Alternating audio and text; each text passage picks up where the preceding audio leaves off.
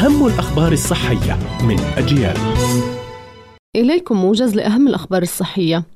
أصدرت هيئة الرقابة الطبية في أستراليا تحذيرا بشأن الأدوية والمكملات العشبية التي تحتوي على الكركم والكركمين. والكركم هو اسم البهار. أما الكركمين فهي المادة الفعالة التي يحتويها ويستخدم كعنصر نشط في الأدوية والمكملات الغذائية.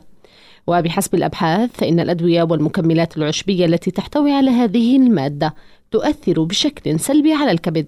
ومن الأعراض الخطرة الناتجة عن تناول الكركمين اصفرار الجلد أو العينين البول الداكن الغثيان تعب غير عادي ضعف ألام في المعدة أو البطن فقدان الشهية.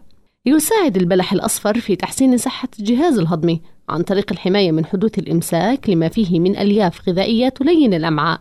كما يقلل من تطور سرطان القولون والمستقيم ويعزز صحة القولون بشكل عام ويعمل تناول البلح الأصفر أيضا على تنظيم ضغط الدم وتقليل مستويات الدهون الثلاثية وتنظيم مستويات الكوليسترول ومقاومة الإجهاد التأكسدي.